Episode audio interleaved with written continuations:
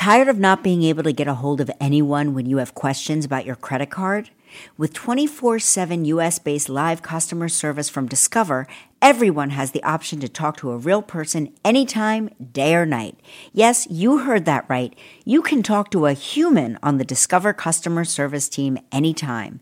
So the next time you have a question about your credit card, call 1 800 Discover to get the service you deserve. Limitations apply. See terms at discover.com slash credit card. My dad is teaching De Niro, and I'm sitting here looking at this going, I can't believe my father is teaching Robert De Niro how to do a dye job on the movie that I wrote. Somebody gonna cue me or do I cue myself? Cue yourself. Okay. Hey there, it's Kelly Ripa again, back with another episode of Let's Talk Off Camera. I know that Albert is vibrating. Jan, you are also vibrating because we have a serious Oh my God. piece of talent in the house today. The person we talk about on loop. the person we talk about the most, the person we identify with the most, and really like we're convinced that he ha- tapped our phones at some point that we didn't know. He's talking about all of we our families. talk about our families the way he does. I'm talking about the brilliant Sebastian Maniscalco. Now, I'm going to take you back in time. Take you back in time, okay? Before I bring him on. Picture it. It's the Academy Awards, circa what year did we figure out it was? 2016? 2016? 2016? Okay. Chris Rock is hosting. Mark and I are having dinner, and I don't go anywhere and I don't do anything, as you both know. I never leave my house, but we went down to the Tower Bar to have dinner, okay?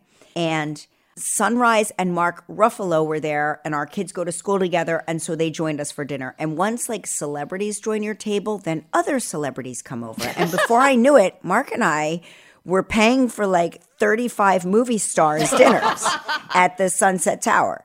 And Chris Rock stops by and he invites us all to go see his practice at the comedy store. And I was like, yes, and we will have such discretion and we won't tell anyone anything. And he's like, okay, you can calm down. It's I'm just testing my material. So I, I want to know if people think it's good or funny.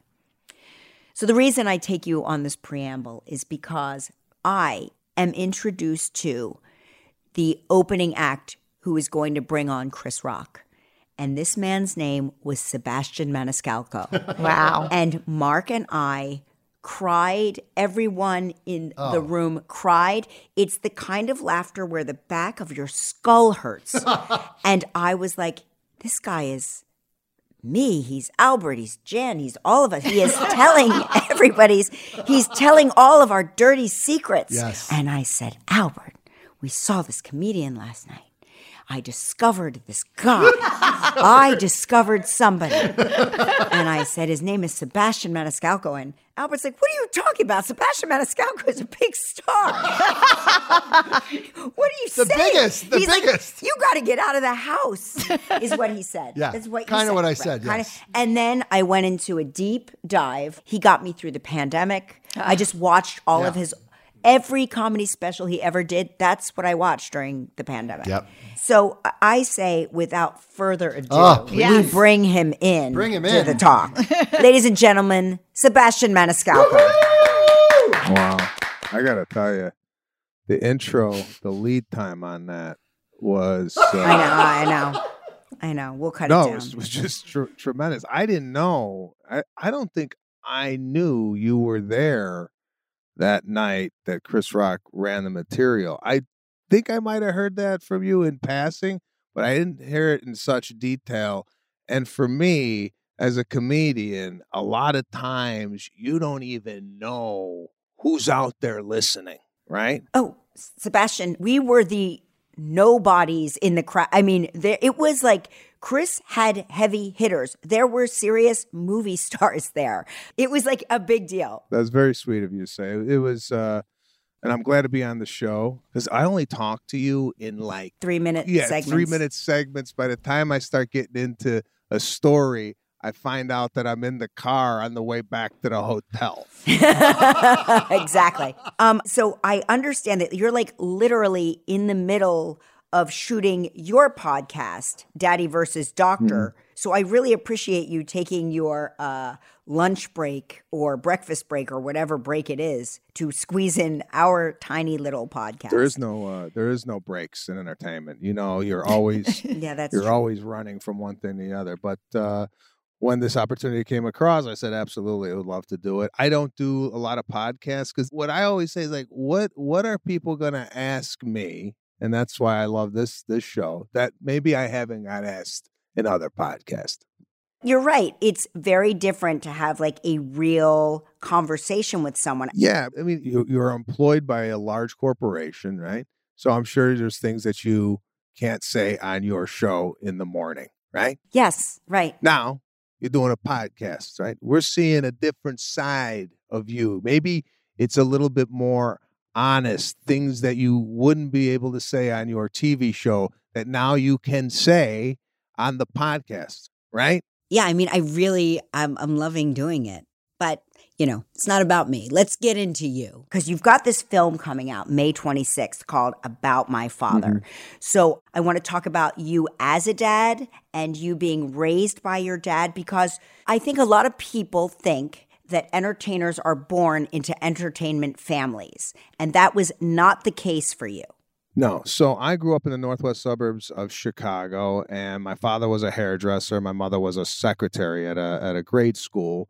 And I thought about Hollywood growing up as such a far planet that I would never ever see. Like, where is Hollywood? Like, you, you never thought somebody from the northwest suburbs of Chicago would be, you know, in the entertainment business because that's just not the route you generally take but I uh, I always felt like I had a kind of a knack for making people laugh, particularly my family, particularly over dinner. We would sit there. I was the type of kid that I I just didn't eat and run. I was I, I ate and I sat and talked.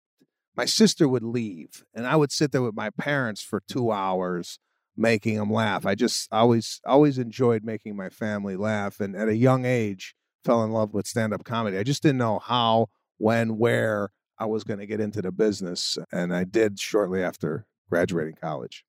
But your dad is a hairdresser. Yeah. Okay. Did you have the best hair in school?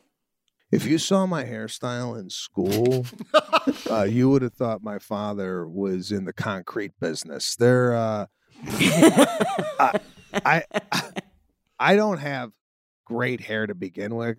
I have a lot of cowlicks, and I have a lot. It's very thin. Uh, so no, I did not have the best hair in high school. I had a full blown mullet, which was uh, completely embarrassing to walk around with. The, even given the fact that I had a, a father who owned three hair salons at the time.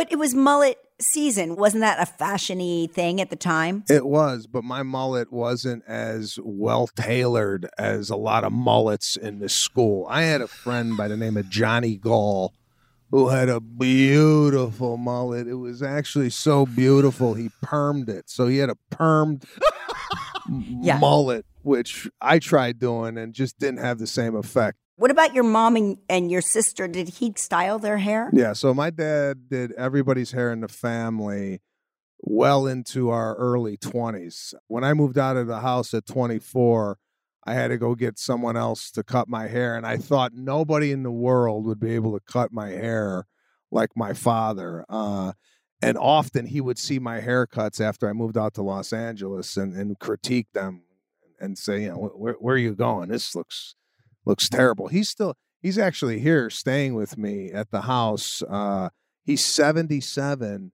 and is still cutting hair. He's he's gonna die doing a blowout. now, did you have to, as a kid?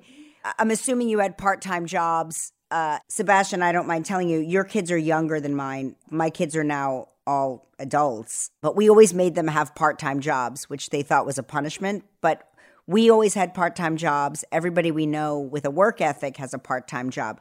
Was your part time job like being a shampoo boy or sweeping hair? So I did go to the salon to sweep hair, and I also was a cashier there every once in a while. But I think my first real kind of job was at, at Fuddruckers when I was 14 years old. Uh, I was a busboy, And I did have a lot of jobs growing up. I mean, I worked at Olan Mills Portrait Studio as a telemarketer selling portrait packages over the phone. I used to work at Honey Baked Ham, glazing ham at Thanksgiving time. You know, the difference in my family is there was no like Christmas break. It was you're taking a break from school, but then you're going to work during the time that you're home to make a little ends meet. And I applaud you for er, for making your kids work. It's it's not a punishment. It's actually trying to uh, instill work ethic and responsibility at a young age. Uh, my kids are five and three, and I'm my daughter and son make their bed every morning. I try to like have them wash the dishes because obviously they're not growing up the same way I grew up. For for us, we were working middle class family, and there was not a lot of abundance. And now, I often struggle with, man, things are readily accessible, and you you can't really fake environment, but you gotta somehow point your kids in the right direction when it comes to work ethic and having them uh, make their own bread. This is my parenting advice from you, from somebody on the other side. Make sure that they have those part time jobs. It really does, like, it changes their understanding of money. Another job you had that I'm really interested in was that you worked at the Four Seasons lobby bar. Yeah. So you must have encountered celebrities all over the place. Yeah. So I worked there 1998 through 2005. And Oh. at that time, a lot of the press junkets were held at the Four Seasons. So, movie came, you know, you had a bunch of people interviewing the celebrities, and then they would all come to the lobby bar. This is what I didn't like about press junkets. All these people were on a, a per diem, right? hmm So they would come to the lobby bar, like 19 of them. They all sit together and then want separate checks. So I had to give 19 checks to the press junket people, and it burned my ass so bad that, uh, yeah, it scarred me for life. Yeah. It's a nightmare. And if you worked in hospitality on any level, you know the nightmare of splitting checks 95 different ways. What I want to know is, though, when it comes to celebrities at the Four Seasons lobby bar, who was horrible? I don't have any real nightmare stories when it came to celebrities at the bar because pretty much all of them were very cordial and nice. I have nice stories about celebrities. I, I tell you who I was scared to wait on uh, was Sean Penn. Oh, He yeah. would come in and sit outside on the patio, didn't talk a lot, just kind of wanted his tuna rolls and wanted to be left alone. tuna rolls. Yeah, he ordered spicy tuna rolls. I remember that for some reason. Huh. But just an intense guy. Mm. You know, I just I, I made sure when I had his table, I was on it. That's that stuff was coming out because I just felt he was like a little volatile, but but but nice. um, Who was a good tipper? Who's the best tipper? uh, Shaq was the best tipper. He would come in Oh, really? on a Sunday, sit, and it was like serving a giant, right? I had to put the coffee in like a cappuccino mug and give him a dessert spoon to stir it. you know, like I wasn't gonna give him the. the so it looked teaspoon. normal size. Yeah, it's like he's so big, and he wouldn't even ask for a check. He would just put money under the plate, like he ordered a fruit plate, and he would just put the money under the plate. It would always be a couple hundred bucks for a fruit plate and a coffee. He was really generous. I uh, I waited on Robert De Niro, and he, he kept eating almonds. I kept replenishing his almond caddy, uh, and, and then subsequently he's playing my my father right, exactly. in a movie. Like I waited on the guy, and then 20 years later, he's I'm acting with him. So it's uh, some of it's been really kind of surreal for me to, you know, be around these celebrities in in in two different kind of environments. One where I was providing them uh, chicken satay and a scotch, and next thing you know, we're Right. running lines in Alabama. you worked with him in The Irishman, right? Is that where you met him? Yes, I met him there. I met Joe Pesci and him the first day of shooting, and uh, know, I don't do a lot of acting. It's not something that that muscle is not really exercised quite often. And then next thing you know, I'm I'm I'm in a scene with arguably two of the best actors of our time, So I had severe anxiety going into that whole experience because I just didn't know. I think sometimes in your career you question, should I be here? Am I good enough? You know, and then uh and then we did the rehearsal and then shortly after the rehearsal, you know, I kind of my confidence kind of kicked in. And yeah, I, I I didn't become friendly with the guy because he's not one of these guys where, you know, they yell cut and I'm going, where you going tonight? You know, it's it's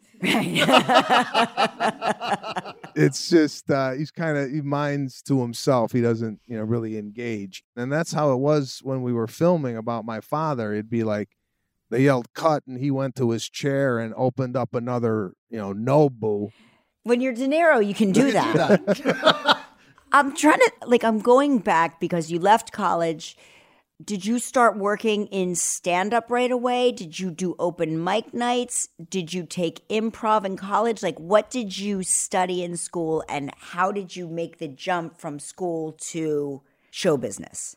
So, I wanted to quit college when I was a freshman and start stand up then, but my father said, no, get a degree and then you could do whatever you want. So, I graduated with corporate organizational communications whatever that is. Oh, thank God you have that. Yeah.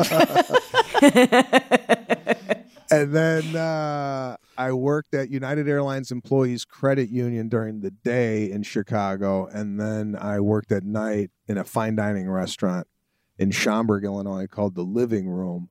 And I saved up ten thousand dollars, and I moved out to California when I was 24 years old, and then right away got a job at the Four Seasons, and then started I took a comedy class, actually, a stand up comedy class to get my feet wet with just getting up on stage and, and getting used to it. And then just started, you know, doing open mic nights and, and going to, to comedy clubs, trying to become a paid regular at these comedy clubs here in Los Angeles. And it was a slow burn. This stuff was like long, it was a long process to kind of get to the stage I'm at now. Uh, I didn't have any TV or film credits to really kind of catapult me into uh, drawing uh, a lot of people at comedy clubs or theaters. It was all basically on the back of going to comedy clubs in each city, shaking people's hands at the end of the show, taking pictures with them, selling my DVD, and then next year they would bring a couple other people to the show. So there's a lot of like, you know, spending five nights in Addison, Texas for twelve hundred dollars.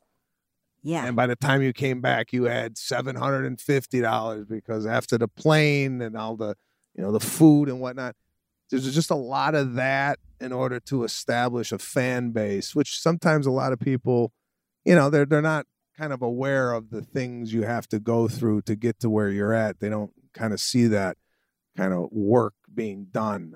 Did you ever have did you ever bomb? Like were there any nights where you're like, I quit comedy. I am not cut out for this? No, I, I never felt I wasn't cut out for it. There was nights I had bombed and it was awful, but there was never a a point in my life where I said I should be doing something else. I knew I had what it took to do stand-up comedy and I knew that it was going to be a process and there's going to be nights where I'm not going to do as well. I mean, there's nights now where, you know, I'm do a joke and it's complete silence and it doesn't phase me as much as it used to, but it is awful when you say something you think is funny and collectively 150 people don't say nothing. There's there's no validation that what you thought was funny resonated with a group of people. So it is awful when that happens. I wasn't really discouraged by it. Uh, I just knew it's part of the process. So Jan is telling me specifically that there is a night that you had where you got to appear on uh, Jimmy Fallon. Yeah. Maybe she's using your words, but she's saying that you said that you shit the bed the night you shit the bed on Fallon. Yes that week leading up to Fallon was a big week for me. I was doing a lot of press promoting my special. I had my wife with me, my mother was in town, my mother in law was in town, and the end of the week was going to be capped on a Friday night doing the Jimmy Fallon show. So I had a bunch of people with me. I, I typically don't travel in a quote unquote entourage. When I come and do, you know, your show, it's maybe me and a publicist. I never understood these people that come in with eight, nine people deep. Eight, nine, that's nothing. That's car one.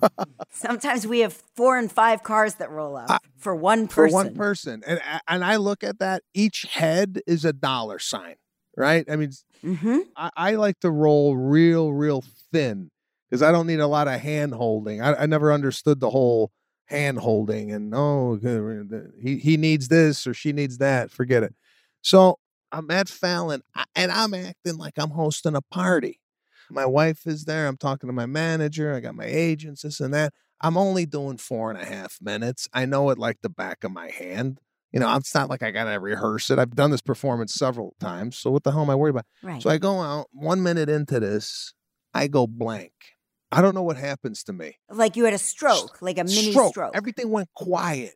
There's cards that have my act on it. I can't read the cards. It's blurry. I turn to the band. They're looking at me like, we don't know it. Uh, so I was just saying out loud, I'm I'm a I'm Italian. I'm Italian because the the next joke was me being Italian, and then I snapped out of it. I just kind of snapped out of it and then went ba- back into my act. you pulled yourself back together. Yes, it's it, but it felt like it was a half an hour. So then I go to the desk during the, the, the break and I tell Jimmy, I, I don't know what the hell happened. I, I apologize. Nah, don't worry about it. it. Happens all the time. We'll edit it out. You know, like it, it was like uh, second nature, like that that that happens all the time. And I thought my career was over. And then when I saw it, it was like seamless. I mean, there's a little there's a little hint of me coming out of a coma. but it it was it was well done. So the next time I went on Fallon, I had asked if they have the clip of me going silent.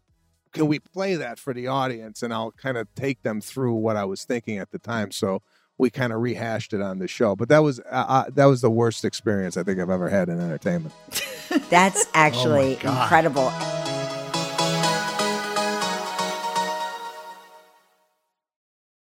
Milojo, my production company, is such a small business. So when we hire someone, it makes a huge impact. And Albert, I know you wear so many hats over there, you might not have the time or the resources to hire, but LinkedIn changes all of that. That's why you have to check out LinkedIn Jobs. LinkedIn Jobs has the tools to help find the right professionals for your team faster and for free. LinkedIn isn't just another job board. LinkedIn helps you hire professionals you can't find anywhere else, even those who aren't actively searching for a new job but might be open to the perfect role. So, Albert, the next time we're hiring, if you're not looking on LinkedIn, you're looking in the wrong place. On LinkedIn, 86% of small businesses get qualified candidates within 24 hours. We got Roz, so we know it works. Hire professionals like a professional on LinkedIn. Post your job for free at linkedin.com slash off camera. That's linkedin.com slash off camera to post your job for free. Terms and conditions apply. Look, I know you know that I know that you know how busy we all get. OLLY can help manage the mental load with new cognitive health supplements for everyone four years and up. And the new OLLY Brainy Chews support healthy brain function with scientifically backed ingredients like Thai ginger, L-theanine, and caffeine. Find these cognitive health buddies for the whole fam at olly.com. That's O-L-L-Y dot. These statements have not been evaluated by the Food and Drug Administration. This product is not intended to diagnose, treat, cure, or prevent any disease.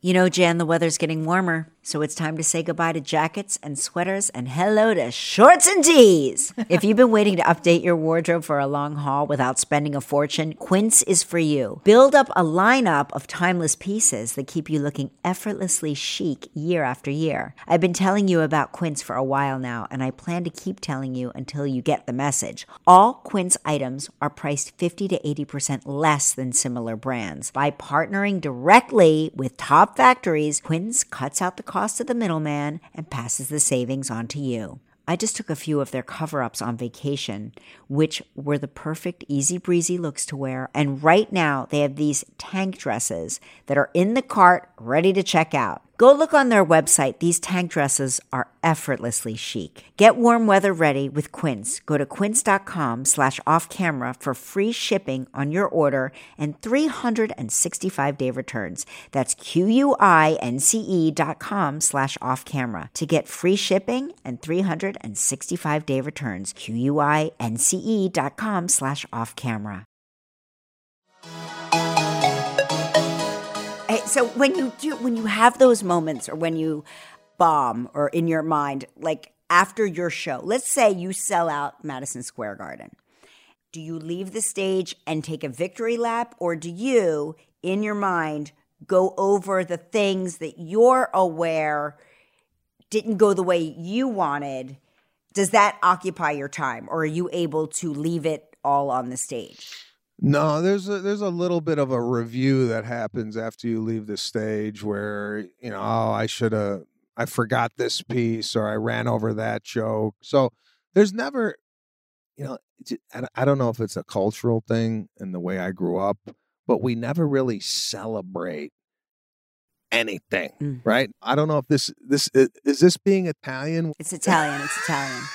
It's Italian. So, is your dad like, if I had said to my dad, because my dad worshiped De Niro, worshiped Pesci, if I said to my dad, I'm making a movie loosely based on you, and Robert De Niro is going to play you, I don't know that there'd be any living with Joe Ripa. I don't know if we'd be able to ever, like, t- tell me about your dad and that conversation. we never had you know Robert De Niro really in mind just because it was such a you know you don't really think that that could even happen. We wrote it. We ended up sending it to him because uh, by that time I had worked with him in The Irishman and he had come to see me perform at Radio City Music Hall, so there was some bit of a connection there. He he really enjoyed it, and and at the time I told my father, I go, you know, De Niro is in talks about playing you. And again, my father's like, all right, yeah, okay, De Niro, right? He don't believe it until he sees it. So when I told him Right. De Niro signed on, still, you know, I don't think he really got a, his head around it until De Niro wanted to hang out with my dad and study him so he could learn how my dad smokes a cigar, how he wears his hat, how he reads the newspaper. And he told my dad to come to Oklahoma where he was filming a movie and spend a couple of days with him. So, of course, my dad, being who he is, goes, Listen, in order for me to do this, I'm going to lose out on some clients, right?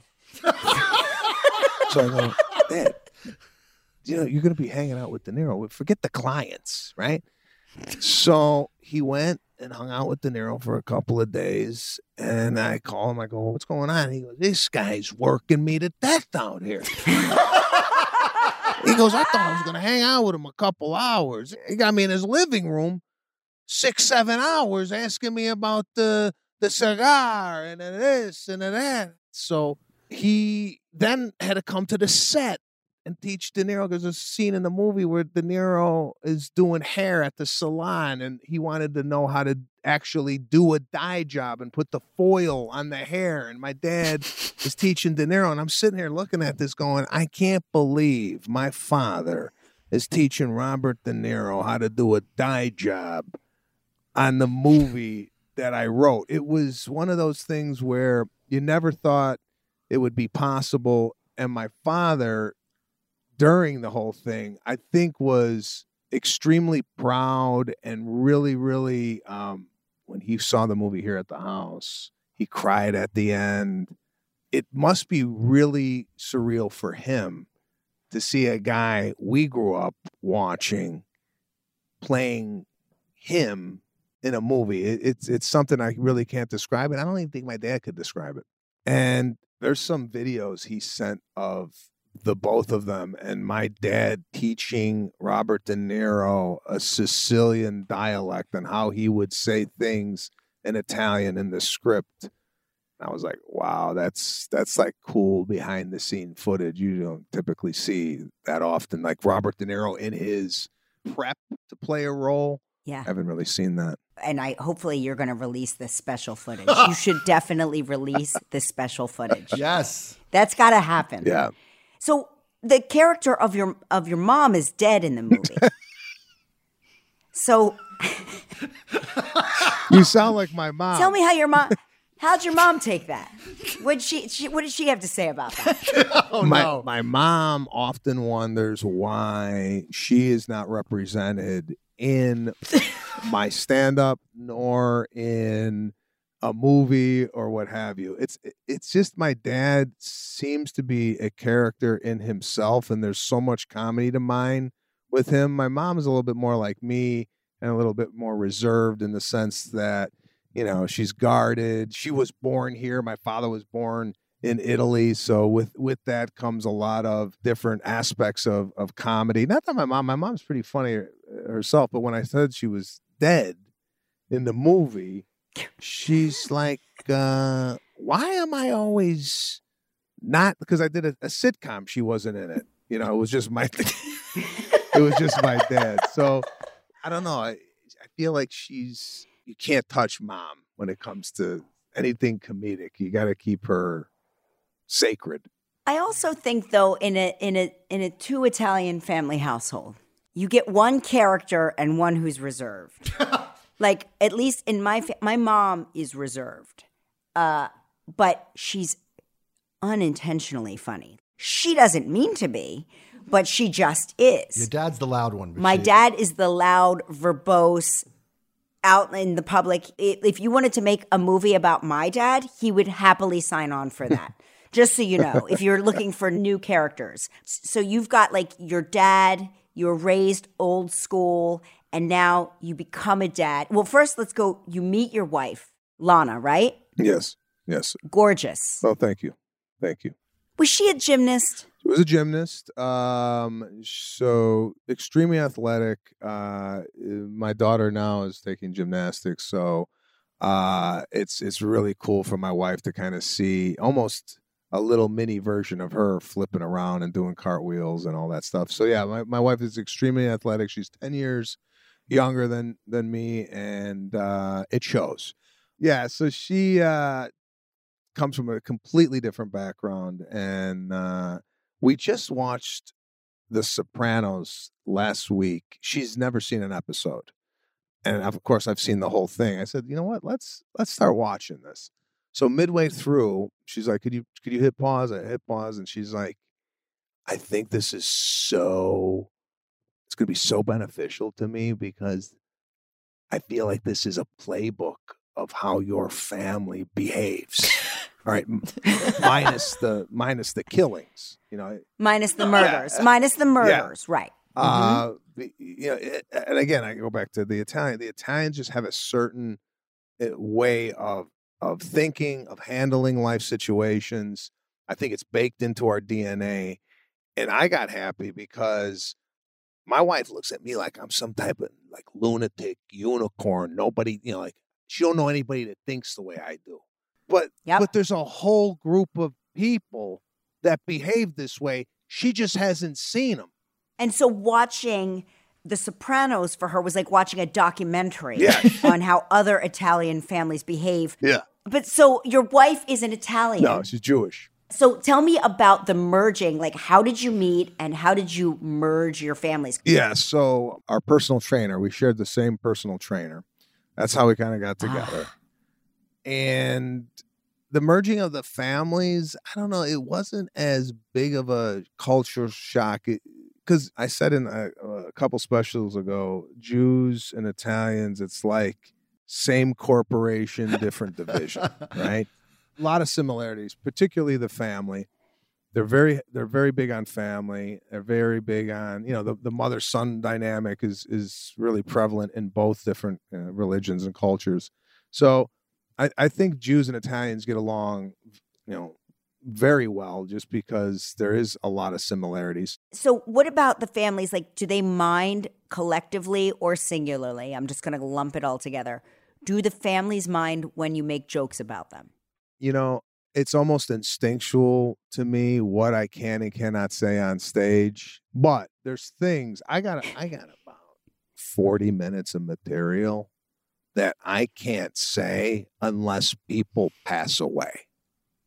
Oh yeah, yeah, So yeah. yeah, uh, Yep. I, I just kind of know what's on limits and off limits. I haven't had anybody tell me, except for my mom, that I couldn't say or talk about a specific thing. There's one thing that I said What was it? I can't I Tell can't me. tell you. She she wants it buried with her. But there's just things you know. I can't I can't touch that. But certain things you know are also universal. And I would think that when you have a, a family such as yours, when you get together, do the aunts, do the uncles say, that bit you did, that's about me, right? Uh, yeah, you get you get a little of that. Definitely. You also get, you know, you get together. Oh, why don't you do that that that? And it's like, no, let's mm, Yeah. That's yeah. because it's not funny. I've got a funny joke for you. Yeah, it's generally not funny. And it's like, I don't do jokes. It's like, what are you telling me the joke for and, and telling me to put it on stage? I do like storytelling, you know. But you know, it's just people trying to connect in some way, which I understand. Are your are your kids funny, Uh, Sebastian? yes, they're funny. Uh, particularly my daughter right now. My son's going through this, and I don't know if your son, if you could remember when he was three, we're we're we're going through that stage of uh, he's very adversarial, very confrontational, and sometimes as a as a parent of a, of a of a you know a son, you don't really have anything to compare it to. So you look at it going, is this like a stage? Or is he going to be in a juvenile detention center at 17?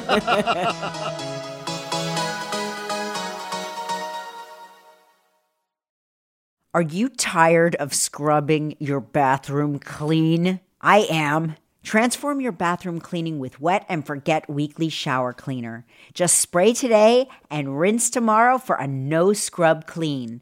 With over 33,000 five star reviews, it's your once a week solution to keeping your tub and shower surfaces sparkling clean.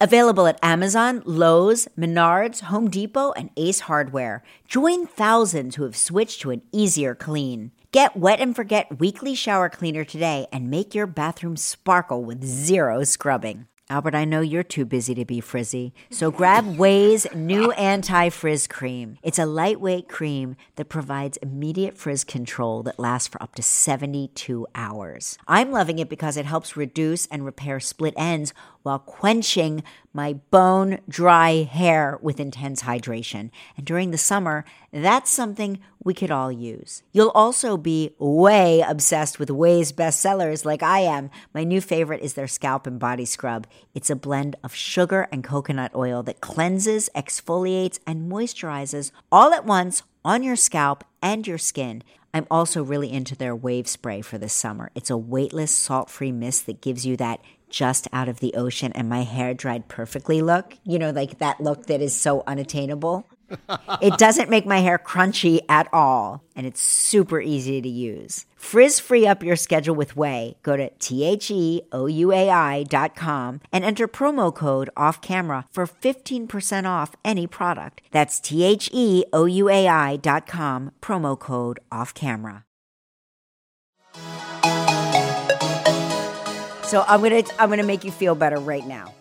I did it boy first, girl second, boy third. Okay? You had your girl first. Girls are fast. They're smarter. They pick up things quickly. They understand everything almost from birth. They have a level of emotional intelligence that boys don't get until they're much older. And so when you have your girl first, and then your boy comes along, he seems like there is something wrong with him. yeah. My daughter, like you said, you know, was is still just an angel. You know, like we didn't have any of these like problems with her where, you know, we told her to get in the car, she got in the car. You tell my son to get in the car, and it's a complete collapse. like on the floor and we're like you know is this kind of like what a three year old does um so yeah we're Mhm. going through that whole stage with him, and you know, and plus I'm an older parent. You know, I'm, I'm 49, and I think when you have kids later on in life, you're so conditioned to have like your own routine, and you've been doing that for so long, and now you got kids that completely like I'm going to bed like almost at the same time that I put my kids down because I got to get up at four o'clock in the morning and start doing stuff because once they get up, forget it. You know, your day's shot. It's over. Your life is Yeah. over. Yep. Do you have to be friends with their uh, friends' parents? My wife is really good about this. My wife is ex- extremely social and she knows everybody at the school's name and their kid's name. And, you know, for me, I'm, you know, I, go to the school, but it's more of a of a military mission for me. It's like drop off the asset and get back into the chopper.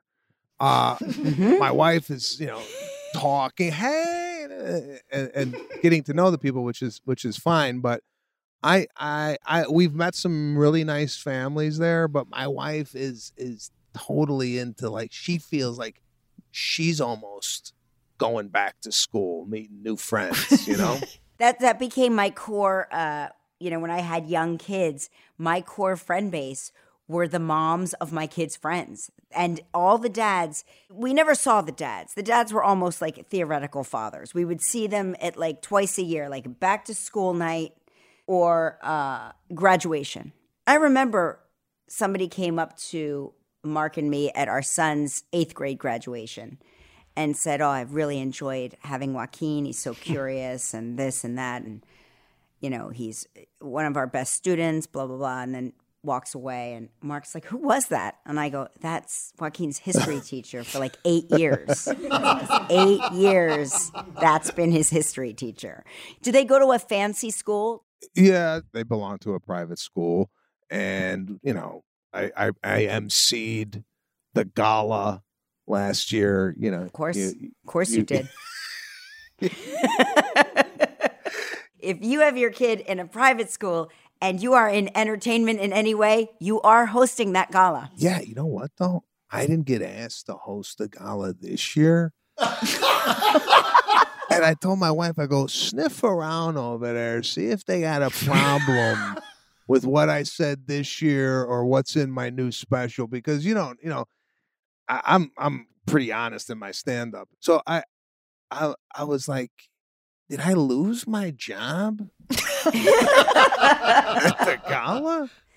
So uh they probably have a lesser comedian or lesser entertainer dad or mom on the premises this year, and they're going to hit them up and then they'll come back to you. I thought I had the job for the whole time my, my kids were going to be there. I just thought I was the I was the guy. But now I got to go this year, and, and and this is what I'm going to do. I'm going to go and see who they got, and I'm going to go to my wife. It's just not good. Terrible. Terrible. Right. I don't know. um, I really want to thank you for being here. You are comedy gold, and I really look forward. Now, I just want to get your plugs out while you're still here. Yeah. May 26th, About My Father gets its theatrical release. That's a big Yes. deal. Amazing. This is a big deal. You are starring opposite Robert De Niro. You have arrived. You are an A list movie star. You're a movie star. Oh yeah. Don't forget, Sebastian also has a podcast called Daddy versus Doctor, which is available now. It's you talking to a pedi- your kid's pediatrician. Yeah. So what we did was I'm the worry wart in the in the marriage. So mm. the kid's got a stuffy nose. We're going to the hospital. That's kind of my my mindset. So I would call my pediatrician constantly and go, you know, this is what's going on. He's got the pink eye or whatever. So we decided to do a podcast where we take callers uh, and people would call in with a, a behavioral issue or a medical issue. He would give the medical advice and I would kind of sprinkle it with humor and give uh, examples of my own parenting nightmares or what have you. It's called Daddy versus Doctor, and it provides, you know, because I think a lot of parents out there think they're the only one going through this stuff. Like I just said to you, my my three year old is a terror, and I feel like I'm we're the only family that's got a three year old. but once you start hearing other people's stories, it kind of quells your fears about parenthood and whatnot. Yep. And this is what this podcast is designed to do. So, i- unlike our podcast, your podcast is a public service announcement. It's helping people. It's helping people. Also, speaking of helping people, your Netflix special, Sebastian Maniscalco, Is It Me? is streaming now on Netflix. It's so good. so good. It's so good. Cal, I, am so glad you discovered him. It's I know, thank God. I'm just so thankful that I that you discovered you back in 2016. I'm thankful that you discovered me. You know what? Usually people forget the ones that discovered them, but Sebastian never has. So I appreciate it. Thank you so well, much. thank you so much. Really I appreciate, it. And I, take care. Bye bye. I, you know what's so funny? I could watch Albert listen to Sebastian Maniscalco. It's overwhelming. Because it's so much of your life. It's my whole. It's It's, our our, lives. it's our lives. Like it's the same. If you held up the sign Entenmann's Cake one more time. You got to get him to talk about the Entenmann's cake. No, but he does that in his comedy special so much. We need to drive people to his comedy special. okay, but tell everybody about the Entenmann's cake. He just talks about Entenmann's cakes, which if you don't have an Italian American family, you may or may not know about Entenmann's cakes, but not the way we know about Entenmann's cakes. Entenmann's cakes are for company only. Only. You Only. do not come in to the You always have cake. an Entenmann's cake, Jan, and it's you only have for it. company. You have and and and if you go to the Entenmann's outlet where they have them discounted, Oh, yeah, you discounted, buy them at the outlet. you buy them in bulk and you freeze them in the freezer so that you can take them out for and if you're a kid living in that house, you do not go anywhere near that Wow. Entenmann's you don't touch the Entenmann's Wow. that is for company only. Wait, can you imagine sending Joe Ripa Oh to my De God. Niro's house for a week and not being there to supervise it and micromanage it? Like, No. I would have been bugging No, if my bugging. dad was like, Bugging. Look, I have sweat stains. Look, Yeah, from I- listening to Sebastian Yeah. talk about his dad in De Niro's house in Oklahoma. So that's where Joe Ripa is different. He'd be like, if he wants to study me, he's going to have to come to me. it would be just that simple. And he'd yell at him the whole time. He'd be screaming at De Niro. And my dad idolizes and loves De Niro. He is like, oh, that De Niro. He is, you know, he is. that's a full circle moment. But him- my dad doesn't care. Even if he idolizes you and you irritate him, he will yell at you and tell you as such. Don't you agree? Yes, I agree. That was something. That was amazing. And amazing. I feel like his pe- pediatrician podcast I came like too late for me. I could have really utilized that at some point. Yeah. Because Mark was the nervous Nelly parent also. yeah, I was just like, my mom didn't really take us to doctors that much. right. She thought if you go to a doctor, they're going to find something wrong. So you just ignore whatever the problem is. So, you know, and so that's how I raised my kids. Like it didn't really matter what the story was, as long as there was no like bleeding from your ears, you're probably fine. bleeding from the ears to me seemed like the, the line where that could be like Yeah. brain trauma, but everything else is fine. But Mark could have benefited from Yeah. the Daddy versus Doctor podcast. it's I, great. I love it. Anyway, don't forget, hey, listen, don't forget our podcast. I mean, if you're here, you haven't forgotten, but tell your friends about our podcast. It's available wherever you get your podcasts. It's called Let's Talk Off Camera. And it really is a gem of a show. I think it's a gem of a show. I'm glad you're enjoying it. Yeah, I'm glad you're enjoying it. And that's it. That's all. See you next week, everyone, when we talk off camera again. Bye bye. Bye. Woo.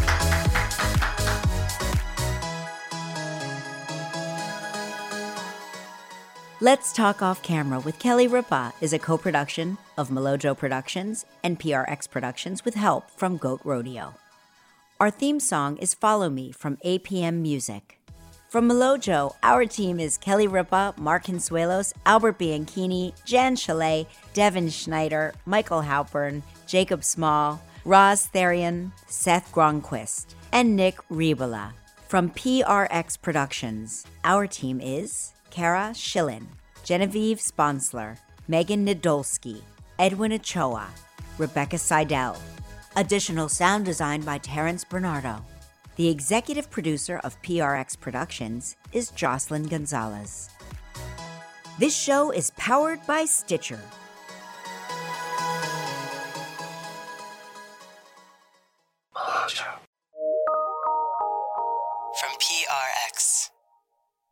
Emmy award winning John Mulaney presents Everybody's in LA, a special run of six live episodes created by and starring Mulaney that'll stream live on Netflix during the Netflix is a Joke Fest. The comically unconventional show will feature special guests where John Mulaney explores the city of Los Angeles during a week when every funny person is in it. Watch John Mulaney Presents Everybody's in LA, debuting May 3rd live at 7 p.m. Pacific Time, only on Netflix. It's that time of the year. Your vacation is coming up. You can already hear the beach waves, feel the warm breeze, relax, and think about work. You really, really want it all to work out while you're away.